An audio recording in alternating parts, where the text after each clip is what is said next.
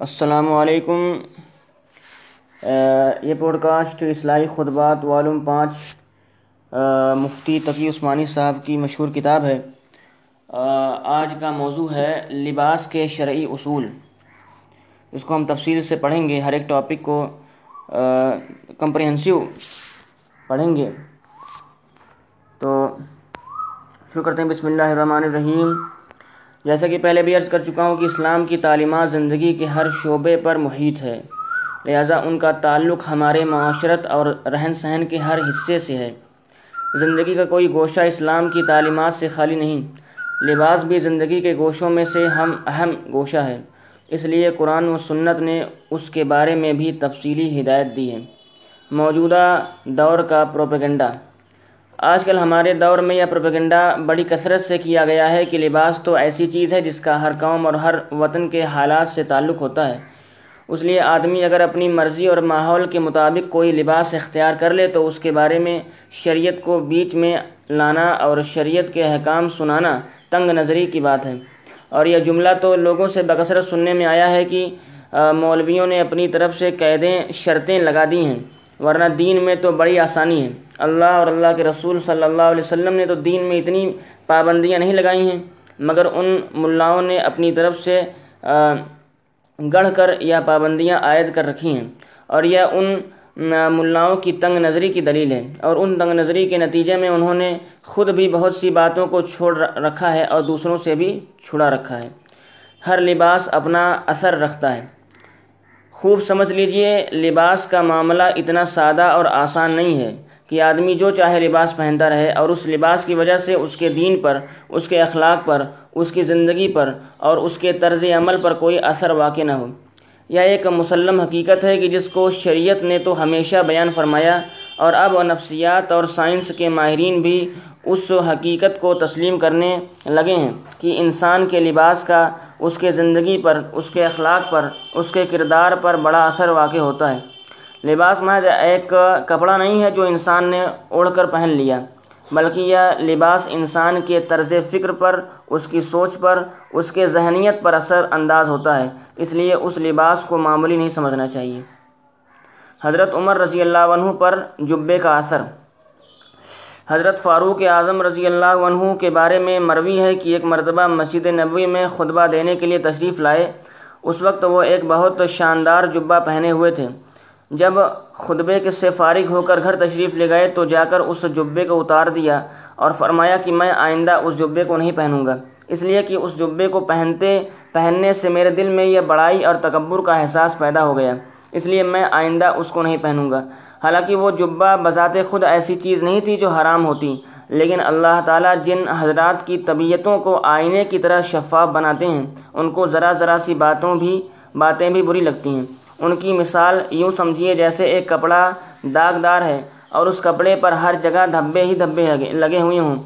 اس کے بعد اس کپڑے پر ایک داغ اور لگ جائے تو اس کپڑے پر کوئی اثر ظاہر نہ ہوگا ظاہر نہ ہوگا۔ ہمارا بھی یہی حال ہے۔ کہ ہمارا سینہ داغوں اور دھبوں سے بھرا ہوا ہے۔ اس لیے اگر خلاف شریعت کوئی بات ہو جاتی ہے تو اس کی ظلمت اور اس کی تاریکی اور اس کی وبال کا احساس نہیں ہوتا۔ لیکن جن حضرات کے سینوں کو اللہ تعالیٰ آئینے کی طرف طرح شفاف بناتے ہیں، ان کی مثال ایسی ہے جیسے ایک سفید صاف شفاف کپڑا ہو۔ اس پر اگر ذرا سی، ذرا سا بھی داغ لگ جائے تو وہ داغ بہت نمایاں نظر آئے گا۔ اسی لیے اللہ والوں کے دل صاف شفاف ہوتے ہیں۔ ان پر ذرا سی بھی چھینٹ پڑ جائے تو ان کو ناگوار ہوتی ہے۔ تو حضرت عمر رضی اللہ عنہ کے واقعے سے معلوم ہوگا، ہوا کہ لباس کا اثر انسان کے اخلاق و کردار پر اور اس کی زندگی پر بھی پڑتا ہے۔ اس لیے لباس کو معمولی سمجھ کر نظر انداز نہیں کرنا چاہیے اور لباس کے بارے میں شریعت کے جو اصول ہیں، وہ سمجھ لینے چاہیے اور ان کی پیروی کرنی بھی ضروری ہے۔ آج کل کا ایک اور پروپیگنڈا۔ آج کل یہ جملہ بھی بہت کثرت سے سننے میں آتا ہے کہ اس ظاہری لباس میں کیا رکھا ہے۔ دل صاف ہونا چاہیے اور ہمارا دل صاف ہے۔ ہماری نیت اچھی ہے۔ اللہ تعالیٰ کے ساتھ ہمارا تعلق قائم ہے۔ سارے کام تو ہم ٹھیک کر رہے ہیں۔ اب اگر ذرا سا لباس بدل دیا تو اس میں کیا حرج ہے؟ کیونکہ دین ظاہر کا نام تو نہیں بلکہ باطن کا نام ہے۔ دین جسم کا نام نہیں بلکہ روح کا نام ہے۔ شریعت کی روح دیکھنی چاہیے، دین کی روح کو سمجھنا چاہیے۔ آج کل اس قسم کے جملے بہت کثرت سے پھیلے ہوئے ہیں اور پھیلائے جا رہے ہیں اور فیشن بن گئے ہیں۔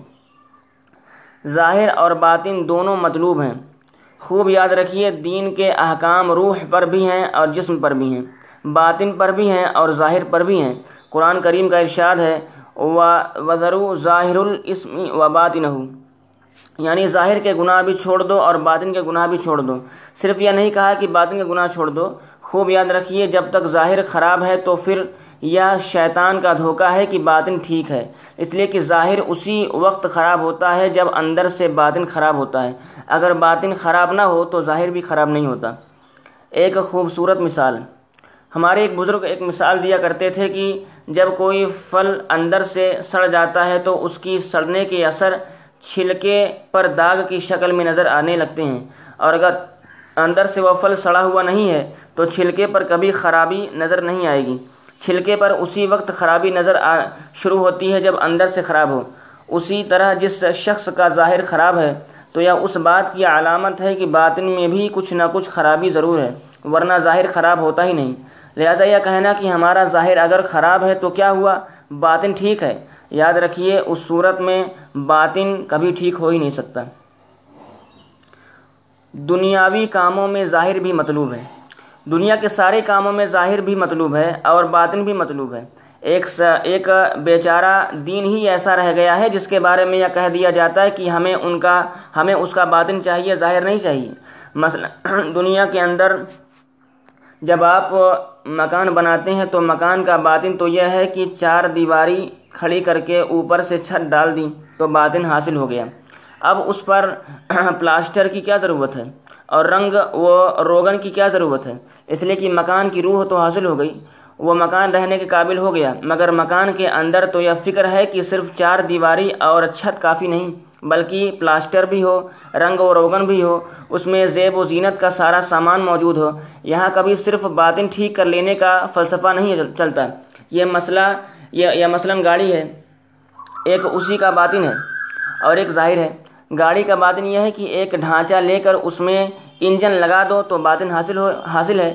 اس لیے کہ انجن لگا ہوا ہے، وہ سواری کرنے کے قابل ہے۔ لہٰذا اب نہ باڈی کی ضرورت ہے نہ رنگ و روغن کی ضرورت ہے۔ وہاں تو کسی شخص نے آج تک یہ نہیں کہا کہ مجھے گاڑی کا باطن حاصل ہے۔ اب ظاہر کی ضرورت نہیں، بلکہ وہاں تو ظاہر بھی مطلوب ہے اور باطن بھی مطلوب ہے۔ ایک بیچارہ دین ہی ایسا مسکین رہ گیا ہے کہ اس میں صرف باطن مطلوب ہے اور ظاہر مطلوب نہیں۔ یہ شیطان کا دھوکہ ہے۔ یاد رکھیے، یا شیطان کا دھوکہ اور فریب ہے، لہٰذا ظاہر بھی درست کرنا ضروری ہے اور باطن بھی درست کرنا ضروری ہے۔ چاہے لباس ہو یا کھانا ہو یا آداب، معاشرت ہو، اگرچہ ان سب کا تعلق ظاہر سے ہے، لیکن ان سب کا، ان سب کا اثر باطن پر واقع ہوتا ہے۔ اس لیے لباس کو معمولی سمجھ کر نظر انداز نہیں کرنا چاہیے۔ جو لوگ ایسی باتیں کرتے ہیں، ان کو دین کی صحیح فہم حاصل نہیں۔ اگر یہ بات نہ ہوتی تو حضور اقدس صلی اللہ علیہ وسلم لباس کے بارے میں کوئی ہدایت نہ فرماتے، کوئی تعلیم نہ دیتے۔ لیکن آپ صلی اللہ علیہ وسلم نے لباس کے بارے میں ہدایت دی، آپ کی تعلیمات اسی جگہ پر آتی ہے جہاں لوگوں کے بہک جانے اور غلطی پر ڈٹ جانے، غلطی غلطی پر پڑ جانے کا خطرہ ہوتا ہے۔ اس لیے ان اصولوں کو اور ان تعلیمات کو اہتمام کے ساتھ سننے کی ضرورت ہے۔ شریعت نے کوئی لباس مخصوص نہیں کیا۔ شریعت نے لباس کے بارے میں بڑی معتدل تعلیمات عطا فرمائی ہے چنانچہ شریعت نے کوئی خاص لباس مقرر کر کے اور اس کے حیت بتا کر یہ نہیں کہا کہ ہر آدمی کے لیے ایسا لباس پہننا ضروری ہے۔ لہٰذا جو شخص اس ہدایت سے ہٹ کر لباس پہنے گا وہ مسلمانوں کے خلاف ہوگا۔ ایسا اس لیے نہیں کہا کہ اسلام دین فطرت ہے اور حالات کے لحاظ سے، مختلف ممالک کے لحاظ سے وہاں کے موسموں کے لحاظ سے، وہاں کی ضروریات کے لحاظ سے لباس مختلف ہو سکتا ہے۔ کہیں باریک، کہیں موٹا، کہیں کسی وضع کا، کہیں کسی حیت کا لباس اختیار کیا جا سکتا ہے۔ لیکن اسلام نے لباس کے بارے میں کچھ بنیادی اصول عطا فرما دیے۔ ان اصولوں کے ہر حالت میں رعایت رکھنی ضروری ہے۔ ان کو سمجھ لینا چاہیے۔ لباس کے چار بنیادی اصول۔ جو آیت میں نے آپ کے سامنے تلاوت کی ہے اس میں اللہ تعالیٰ نے لباس کی بنیادی اصول بتا دیے، فرمایا کہ یا بنی آدم، قد انزلنا علیکم لباسن یواری سوآتکم وریسن وریشن و لباس التقوی، ذالک خیرن این بنی آدم ہم نے تمہارے لیے ایسا لباس اتارا جو تمہارے پوشیدہ اور شرم کے چیزوں کو چھپاتا ہے اور جو تمہارے لیے زینت کا سبب بنتا ہے اور تقوی کا لباس تمہارے لیے سب سے بہتر ہے۔ یہ تین جملے ارشاد فرمائے اور ان تین جملوں میں اللہ تعالیٰ نے معنی کے کائنات بھر دیے۔ لباس کا پہلا بنیادی مقصد۔ اس آیت میں لباس کا پہلا مقصد یہ بیان فرمایا کہ وہ تمہاری پوشیدہ اور شرم کی چیزوں کو چھپا سکے۔ اس کے معنی ہے وہ چیز جن سو آتا۔ کے معنی ہے وہ چیز جس کے ذکر کرنے سے یا جس کے ظاہر ہونے سے انسان شرم محسوس کرے۔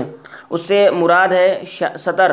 تو گویا لباس کا سب سے بنیادی مقصد سطر چھپانا ہے۔ اللہ تعالیٰ نے مراد مرد اور عورت کے جسم کے کچھ حصوں کو سطر قرار دیا قرار دیا یعنی وہ چھپانے کی چیز ہیں۔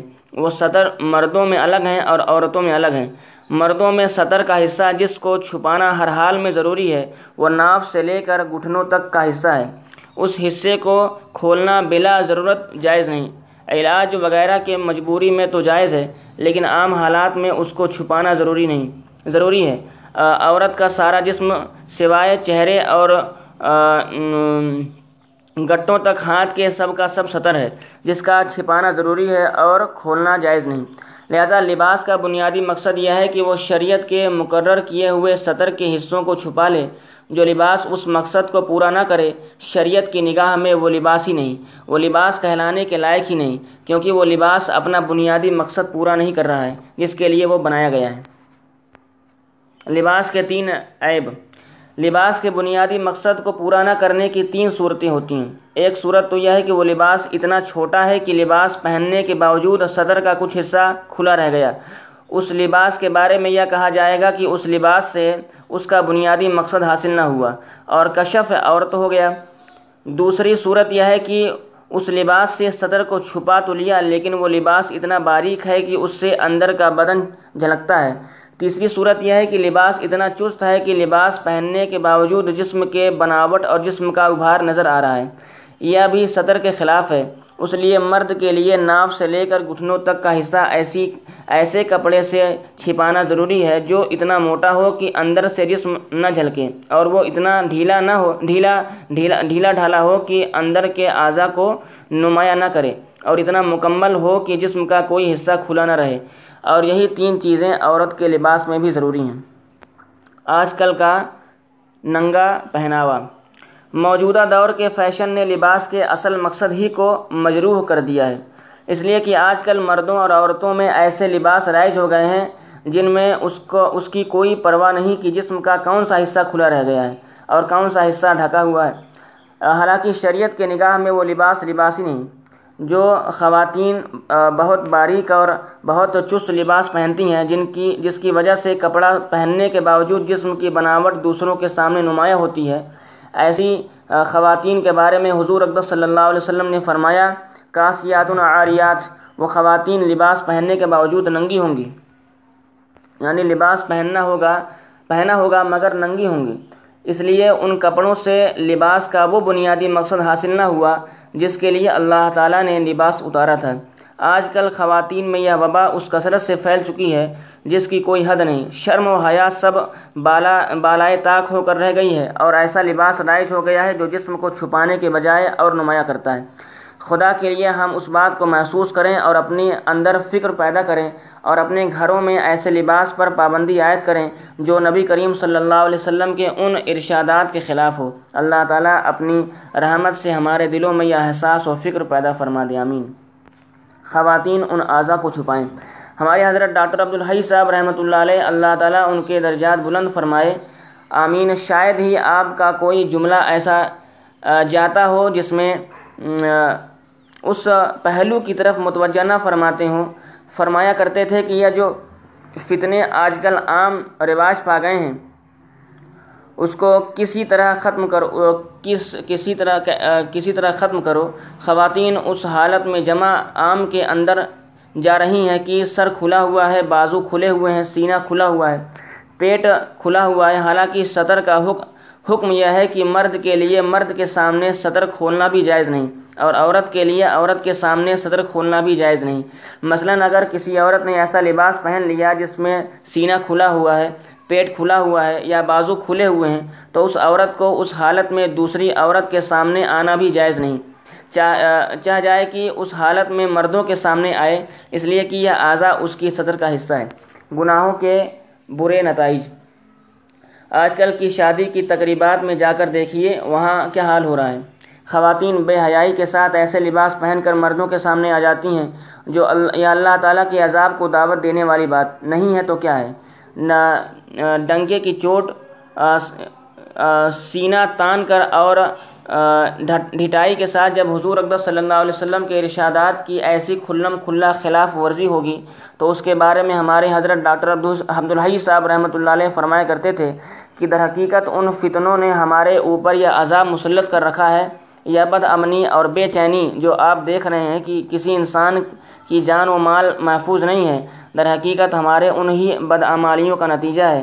قرآن کریم کا ارشاد ہے، وما اصابکم من مصیبت فبما کسبت ایدیکم ویعفو ان کثیر یعنی جو کچھ تمہیں برائی پہنچتی ہے، وہ سب تمہارے ہاتھوں کی کرتوت کی وجہ سے پہنچتی ہے۔ اور بہت سے گناہ تو اللہ تعالیٰ معاف ہی فرما دیتے ہیں اور ان پر پکڑ نہیں فرماتے ہیں۔ خدا کے لیے اپنے گھروں سے ان فتنوں کو دور کریے۔ قریب قیامت میں خواتین کی حالت۔ ایک حدیث میں حضور اقدس صلی اللہ علیہ وسلم نے اس زمانے کا ایک ایسا نقشہ کھینچا ہے کہ اگر آج کا زمانہ کسی نے نہ دیکھا ہوتا تو شخص حیران ہو جاتا کہ اس حدیث کا مطلب کیا ہے۔ اور آپ نے اس طرح نقشہ کھینچا جس طرح کہ آپ صلی اللہ علیہ وسلم نے موجودہ دور کی خواتین کو دیکھ کر یہ ارشاد فرمایا ہو۔ اس لیے کہ اس زمانے میں اس کا تصور بھی مشکل تھا۔ چنانچہ فرمایا کر فرمایا کہ قیامت کے قریب عورتیں لباس پہننے کے باوجود ننگی ہوں گی اور ان کے سروں کے بال ایسے ہوں گے جیسے بختی اونٹ کے کوہان ہوتے ہیں۔ اب ظاہر ہے کہ جس زمانے میں حضور اقدس صلی اللہ علیہ وسلم نے یہ بات ارشاد فرمائی تھی، اس زمانے میں اس قسم کے بالوں کا کوئی رواج نہیں تھا۔ یعنی پف یہی وجہ ہے کہ بعض شرح حدیث نے اس پر کلام کیا ہے کہ اس حدیث کا کیا مطلب ہے۔ بختی اونٹوں کے کوہان کو ہر طرح کی طرح بال کس طرح ہو سکتے ہیں؟ لیکن آج کے جدید فیشن نے حضور اقدس صلی اللہ علیہ وسلم کی پیشن گوئی کو پورا کر دیا اور ایسا لگتا ہے کہ حضور اقدس صلی اللہ علیہ وسلم نے آج کے عورتوں کو دیکھ کر یہ بات ارشاد فرمائی ہو۔ آگے ارشاد فرمایا وہ عورتیں اپنے لباس سے، اپنے انداز سے، اپنے زیب و زینت اور اپنے بناؤ سنگار سے دوسروں کو اپنی طرف مائل کرنے والی ہوں گی۔ دوسروں کی طرف مائل ہونے والی ہوں گی۔ خدا کے لیے اس بات کو ذہن نشین کیجیے کہ یہ جو کچھ فتنے اور مصائب اور بد امنی اور بے چینی ہیں، یہ حقیقت میں اس بات کا نتیجہ ہے کہ حضور اقدس صلی اللہ علیہ وسلم کے احکام کی کھلم کھلا بغاوت ہو رہی ہے۔ کھلم کھلا گناہ کرنے والے۔ ایک بات اور سمجھیے کہ گناہوں کی بھی دو قسمیں ہیں۔ ایک گناہ وہ ہیں جو انسان چوری چھپے تنہائی میں کر رہا ہے، علل اعلان دوسروں کے سامنے نہیں کر رہا ہے۔ اور کبھی کبھی اس کو گناہوں پر شرمندگی اور ندامت بھی ہو جاتی ہے اور توبہ بھی توبہ کی بھی توفیق ہو جاتی ہے۔ لیکن دوسرا شخص علل اعلان اور کھلم کھلا دوسروں کے سامنے گناہ کر رہا ہے اور اس پر فخر بھی کر رہا ہے کہ میں نے یہ گناہ کیا۔ یہ بڑی خطرناک بات ہے۔ ایک حدیث میں حضور اقدس صلی اللہ علیہ وسلم نے ارشاد فرمایا میری امت میں جتنے گناہ کرنے والے ہیں، سب کی مغفرت کی توقع ہے۔ انشاءاللہ سب کی معافی ہو جائے گی۔ یا تو توبہ کی توفیق ہو جائے گی، یا اللہ تعالیٰ ویسے ہی معاف فرما دیں گے۔ لیکن وہ لوگ جو ڈنکے کی چوٹ پر کھلم کھلا اعلانیہ گناہ کرنے والے ہوں گے، وہ اس گناہ پر کبھی شرمندہ نہ ہوتے ہوں گے، بلکہ اس گناہ پر فخر کرتے ہوں گے اور بلکہ اس گناہ کو ثواب سمجھ کر کرتے ہوں گے۔ اور یہ کہتے ہوں گے کہ جو کچھ ہم کر رہے ہیں یہ درست ہے اور اگر ان کو سمجھایا جائے تو اس پر بحث کرنے اور مناظرہ کرنے کو تیار ہو جاتے ہوں گے اور کہتے ہوں گے کہ اس میں کیا حرج ہے؟ کیا ہم زمانے سے ہٹ کٹ جائیں؟ کیا ہم دقیانوس ہو کر بیٹھ جائیں اور ساری دنیا کے تانے ہم اپنے سر لے لے لیں؟ کیا سوسائٹی سے کٹ کر بیٹھ جائیں؟ ایسے لوگوں کی مغفرت نہیں ہوگی۔ سوسائٹی کو چھوڑ دو۔ ارے یا تو دیکھو کہ اگر سوسائٹی سے کٹ کر اللہ کے ہو جاؤ گے تو یا کون سا مہنگا سودا ہے۔ ذرا غور تو کرو کہ یا تو یا سوسائٹی کب تک تمہارا ساتھ دے گی؟ تمہیں کہاں تک لے جائے گی؟ یاد رکھو کہ قبر میں جانے کے بعد تمہارے اعمال کے سوا کوئی تمہارا ساتھی نہیں ہوگا۔ اس وقت تم اپنے سوسائٹی کو مدد کے لیے پکارنا کہ تمہاری وجہ سے ہم یہ کام کر رہے تھے۔ اب آ کر ہماری مدد کرو۔ کیا اس وقت تمہاری سوسائٹی کے افراد میں سے کوئی آ کر تمہاری مدد کرے گا؟ اور تمہیں اللہ تعالیٰ کے عذاب سے چھڑا سکے گا۔ اس وقت کے بارے میں قرآن کریم کا ارشاد ہے کہ ما لکم من دون اللہ من من ولی ولا نصیر یعنی اس وقت اللہ تعالیٰ کے سوا کوئی تمہارا ولی اور مددگار نہیں ہوگا جو تمہیں عذاب سے چھڑا سکے۔ نصیحت آموز واقعہ۔ قرآن کریم نے سورہ صفاف میں ایک شخص کا واقعہ بیان کیا ہے کہ اللہ تعالیٰ اپنے فضل سے اس شخص کو جب جنت میں پہنچا دیں گے اور جنت کی ساری نعمتیں عطا فرما دیں گے، اس وقت اس کو اپنے ایک ساتھی اور دوست کا خیال آئے گا کہ معلوم نہیں اس کا کیا حال ہے۔ اس لیے کہ وہ دنیا کے اندر مجھے غلط کاموں پر اکساتا، اکسایا کرتا تھا اور مجھ سے بحث کیا کرتا تھا کہ آج کل کے حالات ایسے ہیں، ماحول ایسا ہے، سوسائٹی کے یا تقاضے ہیں، وقت کے تقاضے یہ ہیں، وغیرہ۔ تو ایسی باتوں کر کے، ایسی باتیں کر کے مجھے ورگلایا کرتا تھا۔ اب ذرا اس کو میں دیکھوں تو وہ کس حال میں ہے؟ چنانچہ وہ اس کو دیکھنے کے لیے جہنم کے اندر جھانکے گا۔ قرآن کریم فرماتا ہے کہ فطلع فراہ فی سوا سوا الجہیم قالا اللہ ان کت لتردین ولولا نعمت ربی لکنتم من المحضرین جب وہ اس کو دیکھنے کے لیے جہنم کے اندر جھانکے گا تو اس ساتھی کو جہنم کے بیچوں بیچ دیکھے گا۔ اور پھر اس کو مخاطب ہو کر اس سے کہے گا کہ میں قسم کھا کر کہتا ہوں کہ تو نے مجھے ہلاک ہی کر دیا تھا۔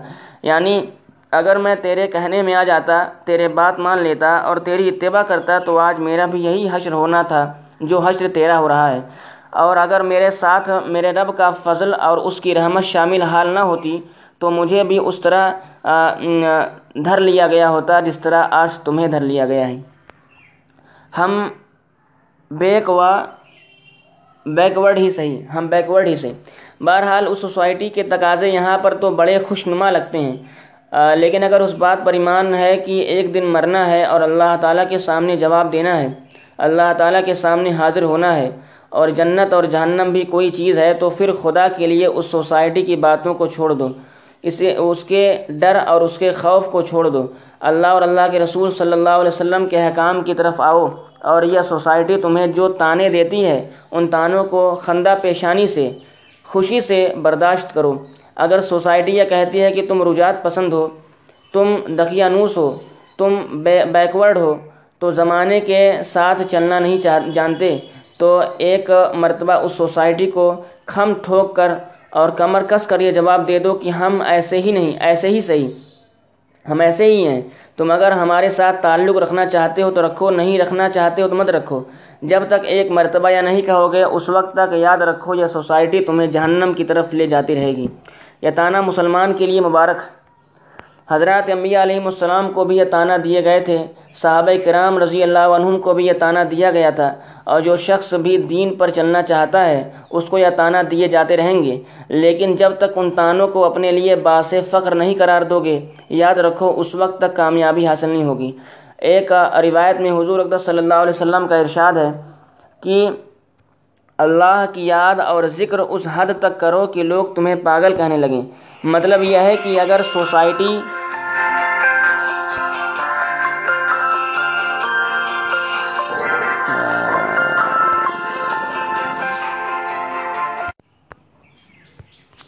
مطلب یہ ہے کہ اگر سوسائٹی ایک طرف ہو رہی ہے، زمانہ ایک طرف جا رہا ہے، اب تم اس کے بہاؤ پر بہنے کے بجائے اس کے بہاؤ کا رخ موڑنے کو موڑنے کی کوشش کرو۔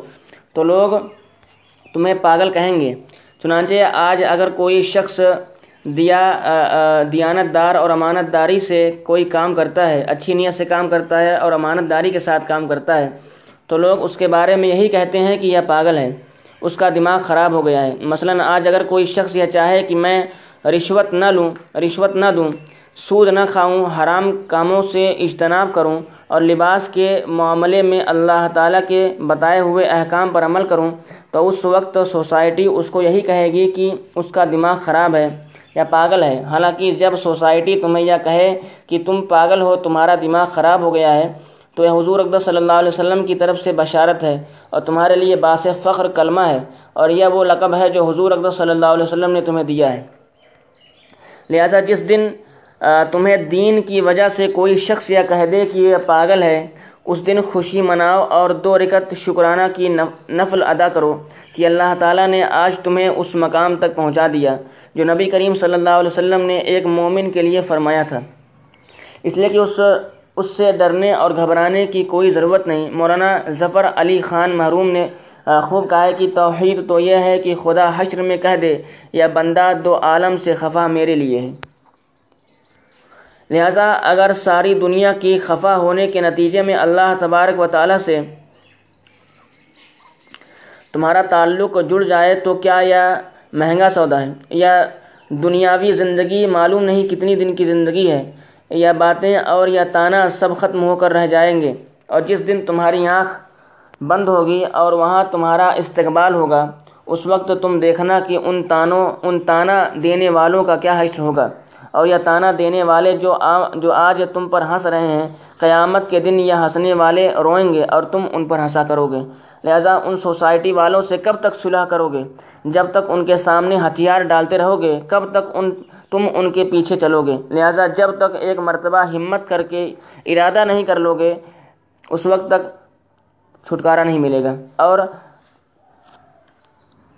برہنگی کے لباس کا جو رواج چل پڑا ہے ایک مرتبہ عزم کر کے اس کو ختم کرو۔ اللہ تعالی ہم سب کو اس کا، اس کی ہمت اور توفیق عطا فرمائے، آمین۔ بہرحال اللہ تعالیٰ نے لباس کا پہلا مقصد بیان فرمایا، وہ یہ ہے کہ سطر عورت جو لباس ساتر نہیں، وہ حقیقت میں لباس ہی نہیں، وہ برہنگی ہے۔ لباس کا دوسرا مقصد لباس کا دوسرا مقصد اللہ تعالیٰ نے یہ بیان فرمایا کہ عریشہ یعنی کہ ہم نے اس لباس کو تمہارے لیے زینت کی چیز اور خوبصورتی کی چیز بنائی۔ ایک انسان کی خوبصورتی لباس میں ہے، لہٰذا لباس ایسا ہونا چاہیے کہ جسے دیکھ کر انسان کو فرحت ہو بدحیت اور بے ڈھنگا نہ ہو، جس کو دیکھ کر دوسروں کو نفرت اور کراہت ہو، بلکہ ایسا ہونا چاہیے جس کو پہن کر زینت کا فائدہ حاصل ہو سکے۔ اپنا دل خوش کرنے کے لیے قیمتی لباس پہننا۔ بعض اوقات دل میں اشتیا، اشتباہ رہتا ہے کہ کیسا لباس پہنیے پہنیں اگر بہت قیمتی لباس پہن لیا تو یہ خیال رہتا ہے کہ کہیں اسراف میں داخل نہ ہو جائے۔ فضول خرچی میں داخل نہ ہو جائے۔ اگر معمولی لباس پہنے تو کس درجے کا پہنے؟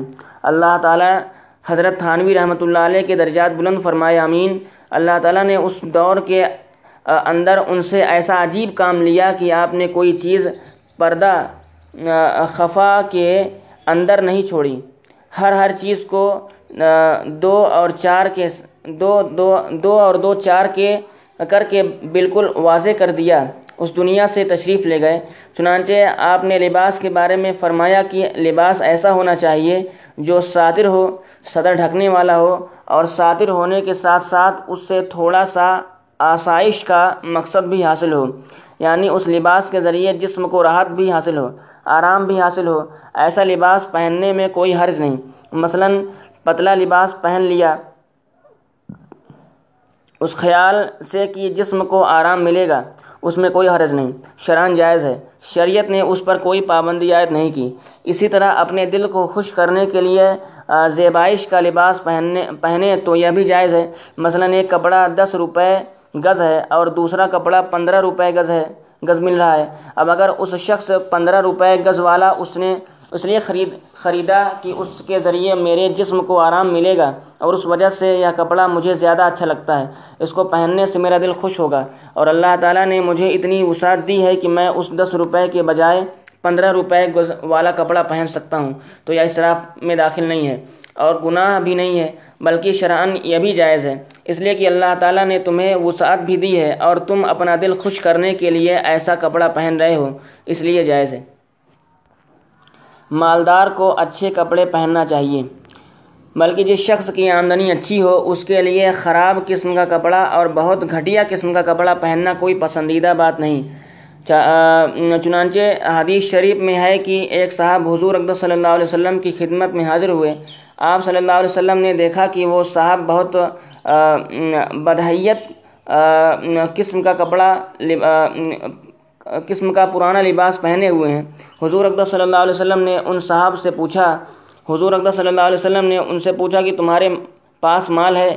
اس نے کہا کہ ہاں آپ صلی اللہ علیہ وسلم نے پوچھا کہ تیرے پاس کس قسم کا مال ہے؟ اس نے جواب دیا کہ یا رسول اللہ اللہ تعالیٰ نے مجھے ہر قسم کا مال مال و دولت عطا فرمایا ہے۔ یعنی اونٹ، بکریاں، گھوڑے اور غلام سب ہیں۔ آپ صلی اللہ علیہ وسلم نے فرمایا کہ جب اللہ تعالیٰ نے تمہیں مال دیا ہے تو اس کی، اس کے انعامات کا کچھ اثر تمہارے لباس سے بھی ظاہر ہونا چاہیے۔ ایسا نہ ہو کہ اللہ تعالیٰ نے تم تم تو، اللہ تعالیٰ نے تم کو سب کچھ دے رکھا ہے، لیکن فقیر اور گداگر کی طرح پھرتے پھٹے پرانے کپڑے پہنتے ہو، یا تو ایک طرح سے اللہ تعالیٰ کی نعمت کی ناشکری ہے۔ لہذا اللہ تعالیٰ کی نعمت کا اثر ظاہر ہونے کا مطلب یہ ہے کہ اپنے آرام کی خاطر اور اپنی آسائش یا زیبائش کے خاطر کوئی شخص اچھا اور قیمتی لباس پہن لے تو اس میں کوئی بھی گناہ نہیں ہے، جائز ہے۔ حضور اقدس صلی اللہ علیہ وسلم کا قیمتی لباس پہننا میں تو یہ کہتا ہوں کہ حضور اقدس صلی اللہ علیہ وسلم کے بارے میں یہ بات جو مشہور ہو گئی ہے کہ کالی کملی والے، اس بات کو ہمارے شاعروں نے بہت مشہور کر دیا۔ یہ بات صحیح ہے کہ حضور اقدس صلی اللہ علیہ وسلم کی زیادہ حیات طیبہ سادگی کی حالت میں بسر ہوئی۔ لیکن آپ صلی اللہ علیہ وسلم کے بارے میں جس طرح یہ منقول ہے کہ آپ موٹا کپڑا زیب تن فرماتے تھے اور جہاں یہ منقول ہے کہ آپ نے موٹی چادریں استعمال فرمائیں اسی طرح آپ کے بارے میں یہ بھی منقول ہے کہ آپ ایک مرتبہ آپ صلی اللہ علیہ وسلم نے ایک جبہ زیبتاً فرمایا جس کی قیمت دو ہزار دینار تھی۔ وجہ اس کی یہ ہے کہ حضور اقدس صلی اللہ علیہ وسلم کا ہر عمل شریعت کا حصہ بنتا ہے، بنتا تھا۔ اس لیے ہم جیسے کمزوروں کے لیے یہ بھی کر کے دکھا دیا کہ اگر تم اپنے جسمانی راحت اور آسائش کے لیے کوئی قیمتی لباس پہننا چاہتے ہو تو یہ بھی جائز ہے۔ نمائش اور دکھاوا جائز نہیں۔ لیکن اگر لباس پہننے سے نہ تو آسائش مقصود ہے، آرام مقصود ہے اور نہ آرائش مقصود ہے، بلکہ نمائش اور دکھاوا مقصود ہے مقصود ہے، تاکہ لوگ دیکھیں کہ ہم نے اتنا شاندار کپڑا پہنا ہوا ہے۔ اور اور اتنا اعلیٰ درجے کا لباس پہنا ہوا ہے اور یہ دکھانا مقصود ہے کہ ہم بڑے دولت والے اور بڑے پیسے والے ہیں اور دوسروں پر بڑائی جتانا اور دوسروں پر روب جمانا مقصود ہے۔ تو یہ سب باتیں نمائش میں داخل ہیں اور حرام ہیں، اس لیے کہ نمائش کے خاطر جو بھی لباس پہنا پہنا جائے وہ حرام ہے۔ یہاں شیخ کی ضرورت۔ ان دونوں باتوں میں بہت باریک فرق ہے کہ اپنا دل خوش کرنا مقصود ہے یا دوسروں پر اپنی بڑائی جتانا مقصود ہے، یا کون فیصلہ کرے گا کہ یہ لباس اپنا دل خوش کرنے کے لیے پہنا ہے یا دوسروں پر بڑائی جتانے کے لیے پہنا ہے؟ یا فیصلہ کرنا ہر ایک کے بس کا کام نہیں ہے؟ اس مقصد کے لیے کسی مصلح اور رہنما کی ضرورت پڑتی ہے اور ان دونوں کے درمیان فرق کر کے بتا دینا، بتا دیتا ہے کہ اس وقت جو کپڑے تم پہن رہے ہو، وہ یہ کہہ رہی ہے، وہ یہ کہہ رہے ہیں کہ اپنا دل خوش کرنے کے لیے پہن رہا ہوں، یا دراصل شیطان کا دھوکہ ہے۔ حقیقت میں ان کپڑوں کے پہننے کا مقصد دوسروں پر بڑائی ظاہر کرنا ہے، اور اور بعض اوقات اس کے برعکس بھی ہو ہو جاتا ہے۔ بہرحال کسی شیخ کی ضرورت ہے، اور یا پیری مریدی در حقیقت اسی کام کے لیے ہوتی ہے کہ اس قسم کے کاموں میں اس سے رہنمائی حاصل کی جائے کہ اس وقت میرے ساتھ یہ صورت حال ہے۔ بتائیے کہ اس وقت ایسے کپڑے پہنوں یا نہ پہنوں۔ وہ شیخ بتاتا ہے کہ اس وقت ایسا کپڑا پہنو اور اس وقت مت پہنو۔ نمائش اور آسائش میں یہ باریک فرق دنیا کے جتنے کام ہیں، چاہے وہ لباس ہو یا کھانا ہو یا جوتے ہوں یا مکان ہو، ان سب میں یہ اصول کا کار فرما ہے، جو حضرت تھانوی رحمۃ اللہ علیہ نے بیان فرما دیا۔ یہ بڑا زرین اصول ہے۔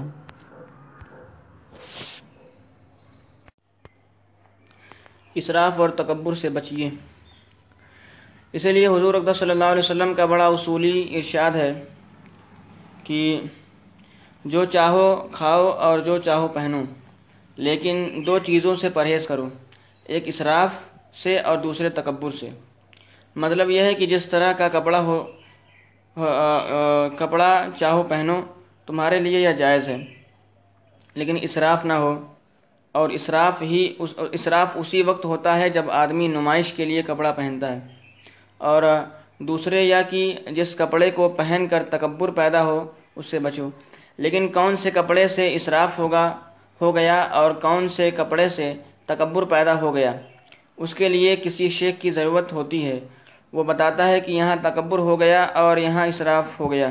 بہرحال میں یہ عرض کر رہا ہوں کہ لباس کا دوسرا مقصد ہے زینت، لیکن اس زینت کے حدود ہیں۔ بس ان حدود شریعت کے اندر رہ کر جتنی زینت کر سکتے ہو، اس کو اختیار کر لو۔ لیکن اگر ان حدود سے باہر نکل کر زینت اختیار کرو گے تو یہ حرام ہوگی اور ناجائز ہوگی۔ فیشن کے پیچھے نہ چلیں۔ آج کل عجیب مزاج بن گیا ہے کہ اپنی پسند یا ناپسند کا کوئی معیار نہیں۔ بس جو فیشن چل گیا ہے وہ وہ پسند ہے۔ اور جو چیز فیشن سے باہر ہو گئی وہ ناپسند ہے۔ ایک زمانے میں ایک چیز کا فیشن چل رہا ہے تو اب اس کو پسند کیا جانے لگا اور اس کی تعریف کی جانے لگی کہ یہ بہت اچھا چیز ہے اور جب اس کا فیشن نکل گیا تو اب اسی کی برائی شروع ہو گئی۔ مثلا ایک زمانے میں لمبی اور نیچی قمیص کا فیشن چل گیا تو اب جس کو بھی دیکھو وہ لمبی قمیص پہن رہا ہے اور اس کے فضائل بیان کر رہا ہے اور اس کی تعریف کر رہا ہے کہ یہ بہت اچھی چیز ہے اور جب اونچی قمیص پہننے کا فیشن چل پڑا تو اب اونچی قمیص کی تعریف ہو رہی ہے اور اس کو پسندیدہ قرار دے دیا جا رہا ہے یا فیشن کے تابع ہو کر خود خوبصورتی اور بدصورتی کا تعین صحیح نہیں بلکہ اپنے آپ کو جو چیز اچھی لگے اور اپنے خیال کو جو چیز خوبصورت لگے، اس کو پہننے کی شریعت کی طرف سے اجازت ہے۔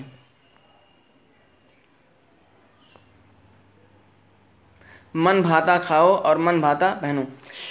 ہمارے یہاں ہندی میں ایک مقولہ مشہور تھا کہ کھانا، کھائے من بھاتا اور پہنے پہنے جگ بھاتا۔ لیکن یعنی کھائے تو وہ چیز جو اپنے من کو بھائے، اپنے دل کو اچھی لگے اپنا دل اس سے خوش ہو اور اپنے آپ کو پسند ہو۔ لیکن لباس وہ پہنے جو جگ کو بھائے۔ جگ سے مراد زمانہ یعنی جو زمانے کے لوگوں کو پسند ہو، زمانے کے لوگ جس کو پسند کریں اور ان کی آنکھوں کو اچھا لگے یا کہاوت مشہور ہے۔ لیکن یہ اسلامی اصول نہیں۔ اسلامی اصول یہ ہے کہ پہنے بھی من بھاتا اور کھائے بھی من بھاتا۔ اور جگ بھاتا والی بات نہ لباس میں درست ہے اور نہ کھانے میں درست ہے۔ بلکہ شریعت نے تو یہ کہا ہے کہ اپنے دل کو خوش کرنے کے لیے حدود شریعت میں رہتے ہوئے جو بھی لباس استعمال کرو وہ جائز ہے۔ لیکن فیشن کی اتباع میں لوگوں کو دکھانے کے لیے اور نمائش کے لیے کوئی لباس استعمال کر کر رہے ہو ہو تو وہ ناجائز ہے۔ خواتین اور فیشن پرستی۔ اس معاملے میں آج کل خاص طور پر خواتین کا مزاج قابل اصلاح ہے۔ خواتین یہ سمجھتی ہیں کہ لباس اپنے لیے نہیں بلکہ دوسروں کے لیے ہے۔ اس لیے لباس پہن کر اپنے دل کو خوش کرنے کا معاملہ بعد کا ہے۔ اصل یہ ہے کہ دیکھنے والے اس لباس کو دیکھ کر اس کو فیشن کے مطابق قرار دیں اور اس کی تعریف کریں اور ہمارا لباس دیکھ کر لوگ یہ سمجھیں کہ یہ بڑے لوگ ہیں۔ یہ باتیں عورتوں میں بہت زیادہ پائی جاتی ہیں اور ان کا نتیجہ یہ ہے کہ یہ عورتیں اپنے گھر میں اپنے شوہروں کے سامنے تو میلی کچولی رہیں گی اور اچھا لباس پہننے کا خیال بھی نہیں آئے گا۔ لیکن جہاں کہیں گھر سے باہر نکلنے کی نوبت آئے تو یا یا کسی تقریبات میں شرکت کی نوبت آئی تو اب تو پھر اس کے لیے اس بات کا اہتمام کیا جا رہا ہے کہ وہ لباس فیشن کے مطابق ہو اور اس کے پہننے کے نتیجے میں وہ لوگ ہمیں دولت مند سمجھیں۔ اس کا نتیجہ یہ ہے کہ اگر ایک لباس ایک تقریب کے اندر پہن لیا تو اب وہ لباس دوسرے تقریب کے اندر نہیں پہننا پہنا جا پہنا جا سکتا۔ اب وہ لباس حرام ہو گیا ہے۔ اس لیے کہ اگر وہی لباس پہن کر دوسری تقریب میں چلے گئے چلے گئے تو دوسرے خواتین یہ سمجھیں گے کہ ان کے پاس تو ایک ہی جوڑا ہے۔ سب جگہ وہی ایک جوڑا پہن کر آ جاتی ہیں۔ جس کی وجہ سے ہماری بےعزتی ہو جائے گی۔ در حقیقت ان باتوں کے بس پس پردہ نمائش کا جذبہ ہے اور یہ نمائش کا جذبہ ممنوع ہے، منع ہے۔ البتہ نمائش کے ارادے اور اہتمام کے بغیر کوئی خاتون اپنے دل کو خوش کرنے کے لیے آج ایک جوڑا پہن لے اور کل کو دوسرا جوڑا پہن لے اور اللہ تعالیٰ نے عطا بھی فرمایا ہے، تو اس میں کوئی مذائقہ نہیں۔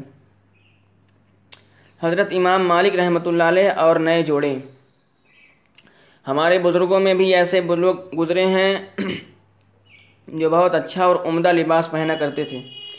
حضرت امام مالک رحمۃ اللہ علیہ آپ نے سنا ہوگا جو بڑے درجے کے امام گزرے ہیں، مدینہ طیبہ کے رہنے والے امام دار الحجرہ ان کے بارے میں ایک جگہ لکھا ہوا ہے کہ لکھا ہوا دیکھا کہ وہ ہر روز ایک نیا جوڑا پہنا کرتے تھے۔ گویا کہ ان کے لیے سال میں تین سو ساٹھ جوڑے بنتے تھے۔ اور جو جوڑے ایک دن پہنا وہ دوبارہ بدن پر نہیں آتا تھا۔ دوسرے دن دوسرا جوڑا، تیسرے دن تیسرا جوڑا۔ کسی کے خیال آیا کہ ہر روز نیا جوڑا پہن، پہننا تو اسراف ہے۔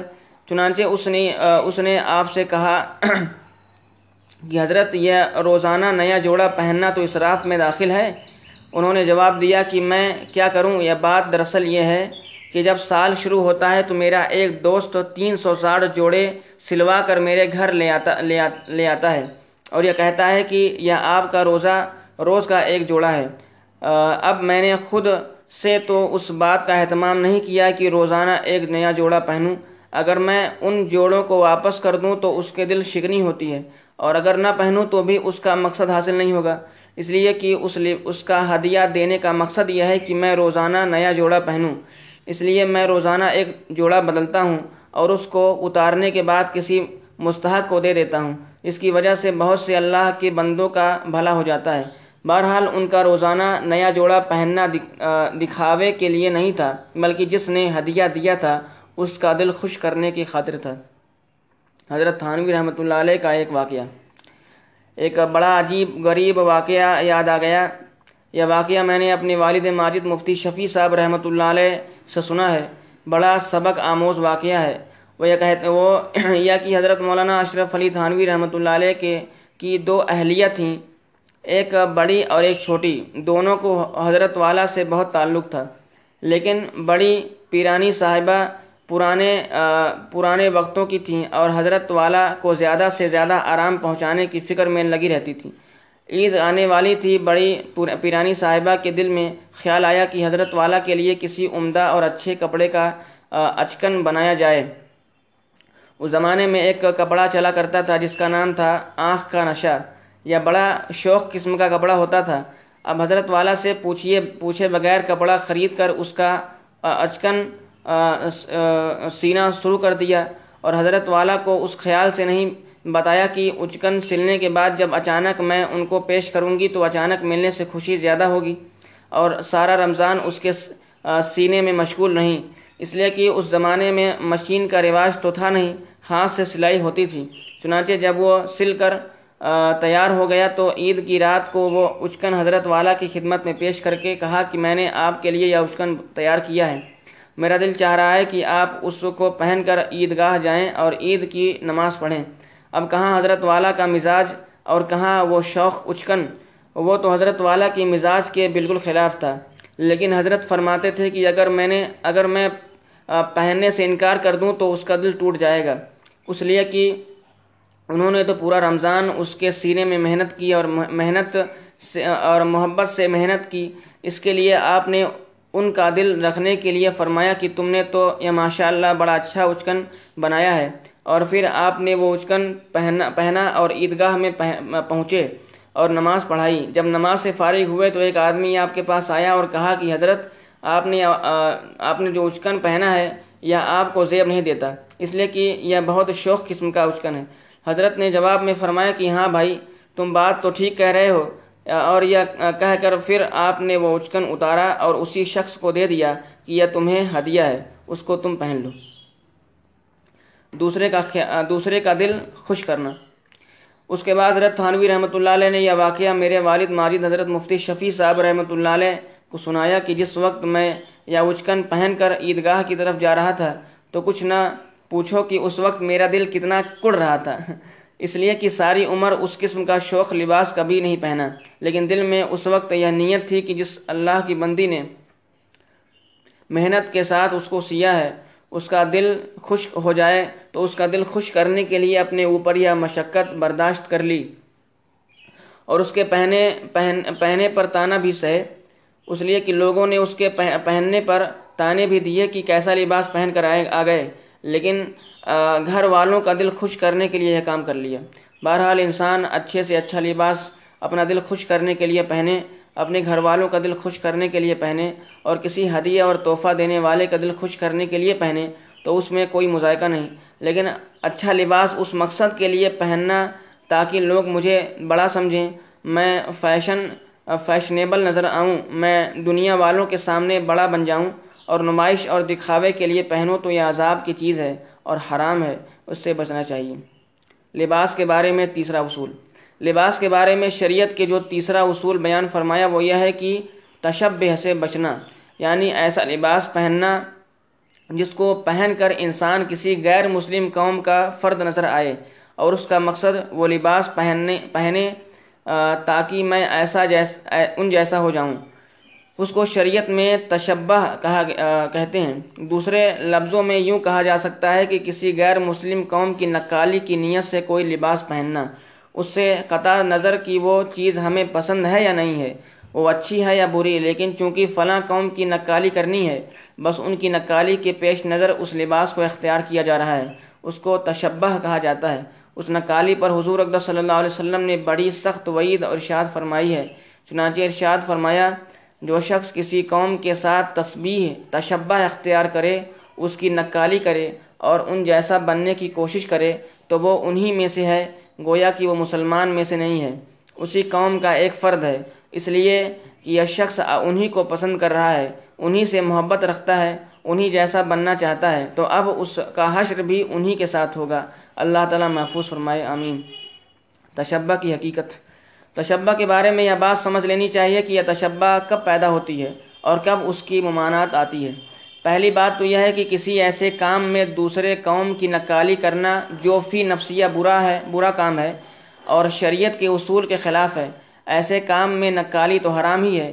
دوسرے یا کہ وہ کام اگرچہ فی نفسیہ تو برا نہیں ہے بلکہ مباح ہے، لیکن یہ شخص اس غرض سے وہ کام کر رہا ہے کہ میں ان جیسا نظر آؤں اور دیکھنے میں ان جیسا لگوں اور اہتمام کر کے ان جیسا بننے کی کوشش کر رہا ہے تو اس صورت میں وہ مباح کام بھی حرام اور ناجائز ہو جاتا ہے۔ گلے میں گلے میں زنار ڈالنا۔ مثلا ہندو اپنے گلے میں زنار ڈالا کرتے ہیں۔ اب یہ زنار ایک طرح کا ہار ہی ہوتا ہے۔ اگر کوئی مسلمان ویسے ہی اتفاقاً ڈال لے تو کوئی گناہ کا کام نہیں ہے۔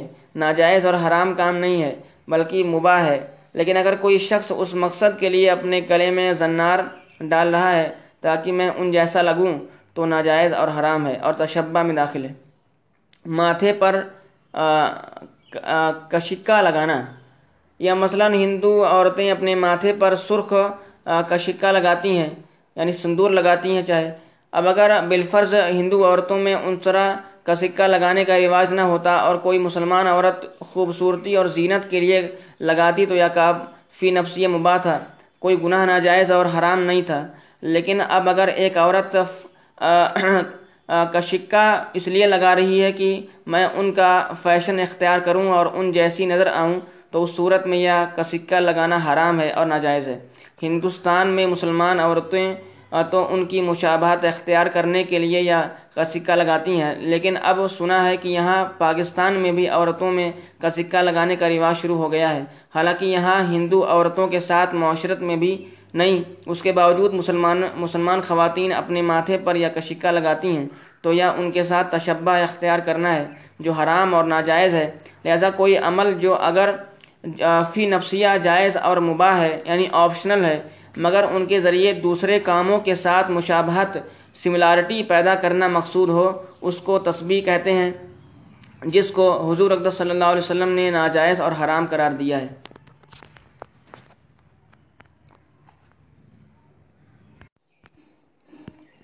پتلون پتلون پہننا۔ اسی مندرجہ بالا اصول کی بنیاد پر یہ کہا جائے گا کہ جو لباس کسی بھی قوم کا شعار یعنی یا نشانی بن چکا ہے۔ یعنی وہ لباس اس قوم کی امتیازی علامت بن چکا ہے۔ اگر ان کی نقالی کے غرض سے وہ ایسا لباس اختیار کیا جائے گا تو حرام اور ناجائز ہوگا اور گناہ ہوگا۔ مثلا آج کل مردوں میں کوٹ، پتلون کا رواج چل پڑا ہے۔ اس میں بعض باتیں تو فی نفسیہ بھی ناجائز ہیں، چاہے اس میں تشبیہ پایا جائے یا نہ پایا جائے۔ چنانچہ ایک خرابی تو یہ ہے کہ یہ پتلون ٹخنوں سے نیچے پہنی جاتی ہے۔ اور کوئی لباس بھی مردوں کے لیے ٹخنوں سے نیچے پہننا جائز نہیں۔ دوسری خرابی یہ ہے کہ اگر پتلون ایسی چست ہو کہ اس کی وجہ سے اعضا نمایاں ہو نمایاں ہوں تو پھر لباس کا جو بنیادی مقصد تھا یعنی کہ سطر کرنا، وہ حاصل نہ ہوا تو پھر وہ لباس شرعی لحاظ سے بے معنی اور بیکار ہے۔ لہٰذا ان دو خرابیوں کی وجہ سے فی نفسیہ پتلون پہننا جائز نہیں۔ لیکن اگر کوئی شخص اس بات کا اہتمام کرے کہ وہ پتلون چست نہ ہو، بلکہ ڈھیلی ڈھالی ہو، اور اس کی اہتمام، اس کا اہتمام کرے کہ وہ پتلون ٹخنوں سے نیچی نہ ہو، تو ایسی پتلون پہننا فی نفسیہ مباح ہے۔ لیکن اگر کوئی شخص پتلون اس مقصد سے پہنتا ہے کہ میں انگریزی، انگریز نظر آؤں اور میں ان کی نقالی کر دوں اور اس جیسے بن جاؤں تو اس صورت میں پتلون پہننا حرام اور ناجائز ہے۔ اور تشبی تشبہ میں داخل ہے۔ لیکن اگر نقالی مقصود نہیں ہے اور اس بات کا بھی اہتمام کر رہا ہے کہ پتلون ٹخنوں سے نیچی نیچی نیچی نہ ہو، اونچی ہو اور ڈھیلی ہو، تو ایسی صورت میں اس کے پہننے کو حرام تو نہیں کہا جائے گا۔ لیکن فی نفسیہ اس پتلون کا پہننا بھی پھر بھی اچھا نہیں اور کراہت سے خالی نہیں۔ کیوں؟ اس بات کو ذرا غور سے سمجھ لیں۔ یہ اگلے قسط میں آ رہی ہے۔